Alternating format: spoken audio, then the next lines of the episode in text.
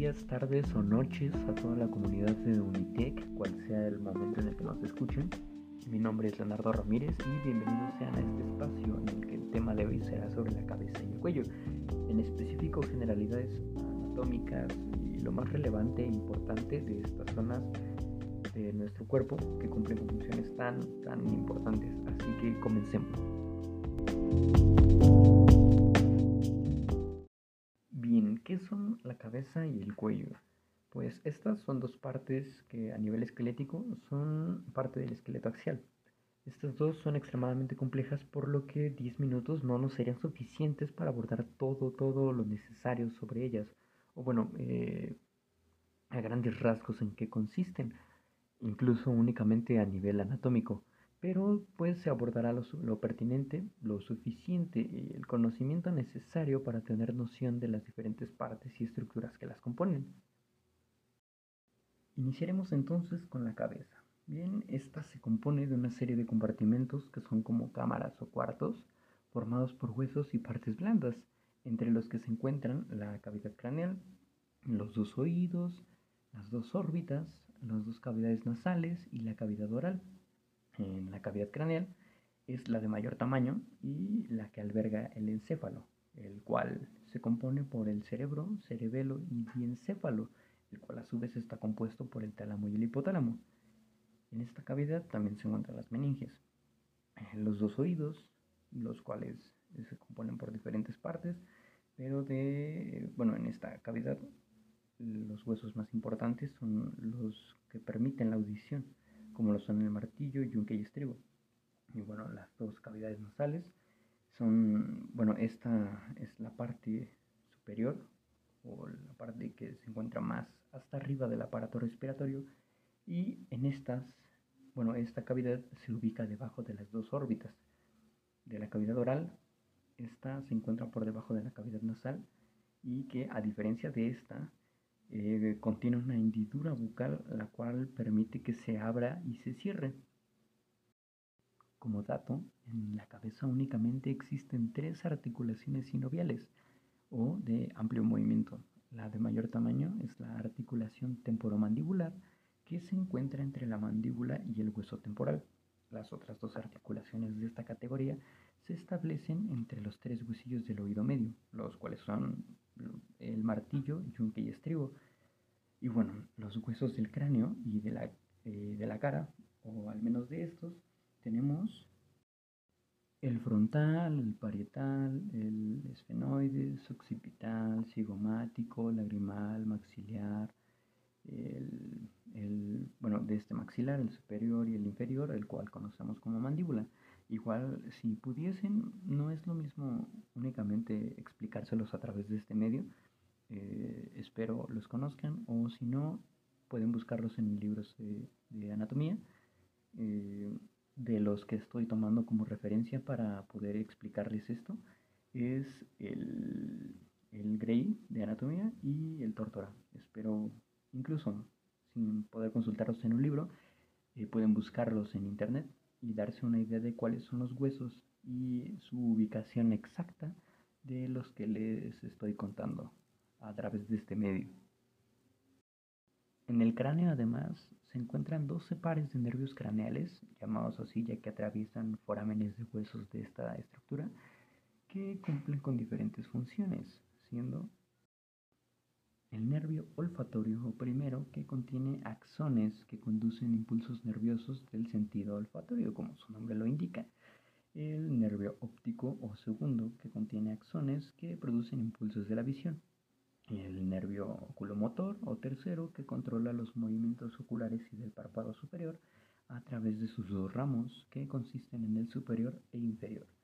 El troclearo patético o cuarto nervio es el más pequeño de los nervios craneales y su función es inervar el músculo oblicuo superior. También tenemos al trigémino quinto que al contrario del anterior nervio, el troclear, este es el más grande de los nervios craneales. Este presenta tres ramos, el oftálmico, maxilar y el ramo mandibular. Y pues este en resumen, a través de estos ramos cumple con la función del dolor, y la sensación térmica o calor y frío. tenemos también al nervio abducens o sexto, el cual lleva este nombre porque los impulsos nerviosos que conduce causan la abducción de nuestros ojos. El nervio facial o séptimo, este muy resumidamente provoca la contracción de los nervios faciales de la cara. Eh, continuamos con el octavo o nervio vestibulocloquear, el cual se divide en dos ramos, el ramo vestibular que conduce impulsos de equilibrio y la rama coclear que conduce impulsos para la audición. En el siguiente caso tenemos el glosofaringio o noveno nervio que trabaja con otros nervios para lograr la deglución, el reflejo de la náusea y la movilidad bucal y faringea. Además, también este participa en la regulación de la presión arterial a nivel de la carótida. En el siguiente tenemos el nervio vago o décimo, el cual recibe este nombre por su amplia distribución, ya que se distribuye, para la redundancia, desde la cabeza y el cuello hasta el tórax y el abdomen. De forma muy general, cumple con las funciones motoras de la laringe, el diafragma, el estómago y el corazón. Además, también tiene funciones sensoriales en los oídos, en la lengua y en órganos viscerales como el hígado. Tenemos también al nervio accesorio u onceavo, el cual se divide en nervio accesorio craneal y en nervio accesorio espinal. Y bueno, este es el responsable de la inervación del músculo esternocleidomastoideo y de las tres porciones del músculo trapecio, la superior, medio e inferior. Y por último, pero no menos importante, el nervio hipogloso u doceavo, el cual controla los músculos de la lengua que posibilitan tanto el habla como la deglución.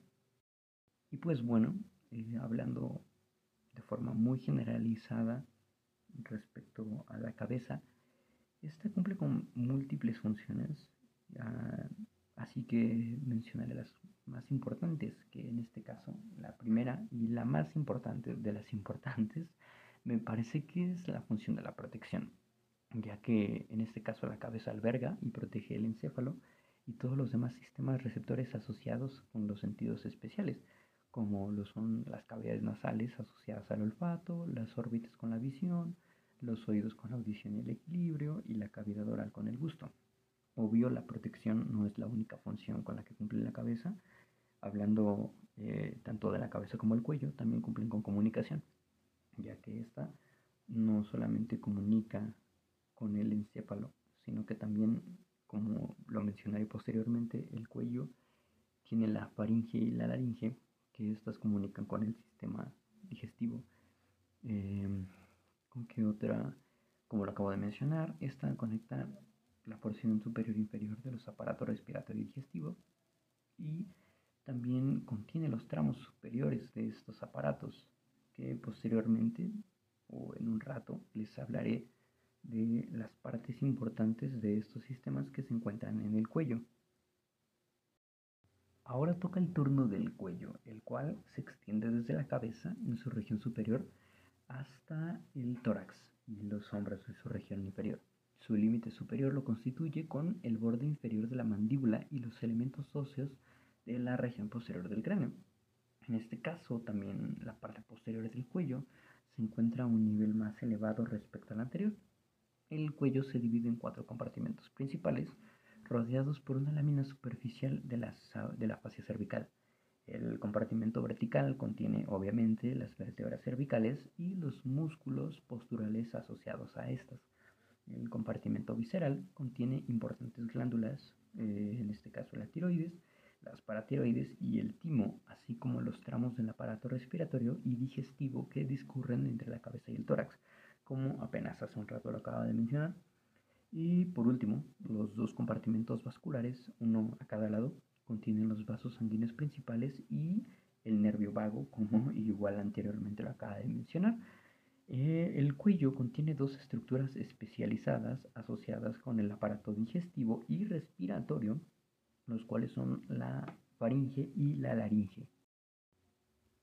La laringe es la parte superior de la vía aérea inferior esta se continúa hacia abajo con la región superior de la tráquea y se une por arriba a través de una membrana flexible con el hueso yoides que a su vez se relaciona con el suelo de la cavidad oral. La faringe, por otra parte, es una estructura hemicilíndrica con partes compuestas por músculos y fascias que se une por arriba con la, con la base del cráneo y se continúa por debajo con el esófago. Las regiones de la faringe situadas por detrás de las cavidades nasales o de la cavidad oral y la laringe se denominan nasofaringe, orofaringe y laringofaringe respectivamente. Esto en específico si pudiesen visualizarlo en un libro como les mencioné con anterioridad o en internet donde pudiesen verlo. Es mejor y más fácil para que lo entiendan, ya que el alcance que tengo explicándoselos así no es tanto. Y bueno, sí, mejor. Si pueden, véanlo mientras se los voy explicando. Eh, continuando con el cuello, respecto a las cervicales, estas son siete y componen el armazón óseo del cuello. Las vértebras cervicales se caracterizan por poseer cuerpos pequeños, apófisis espinosas bífidas, apófisis transversas que contienen un agujero, este se llama agujero transverso. Y bueno, en conjunto, los agujeros transversos forman un conducto longitudinal a cada lado de la columna cervical que es ocupado por los vasos sanguíneos, la arteria y venas vertebrales que discurren entre la base del cuello y la cavidad craneal. Las primeras dos cervicales, y a mi parecer las más importantes de las siete, son C1 y C2, Atlas y Axis respectivamente, las cuales del desafortunado caso que no sé si eh, escucharon con anterior, anterioridad hace algunos días, sobre una fémina de origen panameño que fue sometida injustificadamente y con exceso de fuerza. En específico, estas dos cervicales, eh, después de los peritajes realizados, fueron las que se encontró en las que presentó fracturas. Hablando de ambas estructuras, tanto cabeza y cuello, cuentan con múltiples músculos que les permiten movilidad y expresividad, como de esta última parte, como lo son los de la cara, y pues estos se encuentran distribuidos a lo largo de toda, todo lo que es la cabeza y lo que es el cuello. Entonces, eh, pueden agruparse estos en cuanto a su función o su inervación, su origen embrionario. Y pues bueno, en los grupos musculares en la cabeza se incluyen los grupos o los músculos extraoculares, como que estos son los que permiten los movimientos del glóbulo ocular, y la apertura del párpado superior, los músculos del oído medio, que regulan el movimiento de los huesillos del oído medio, los músculos de la expresión, que mueven obviamente la cara y permiten diferentes expresiones en nosotros, como estar asustado, enojado.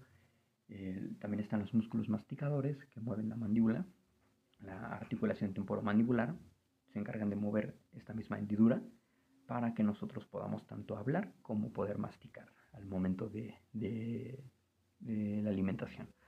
Los músculos del paladar blando que elevan y deprimen el paladar y los músculos de la lengua que mueven y cambian la forma de la lengua. En el cuello, los grupos musculares principales eh, son estos, o bueno, al menos estos incluyen en este grupo. Eh, los músculos de la faringe, que son constrictores y elevadores de la faringe, los músculos de la laringe, que regulan las dimensiones de la, vida, de la vía aérea. Mm, o sea que lo hacen más grande o lo hacen más chico.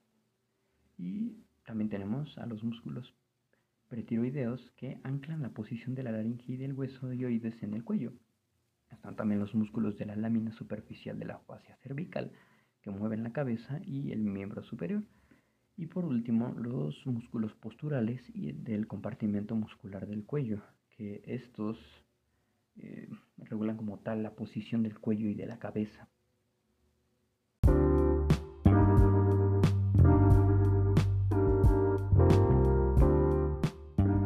Espero que esto fuese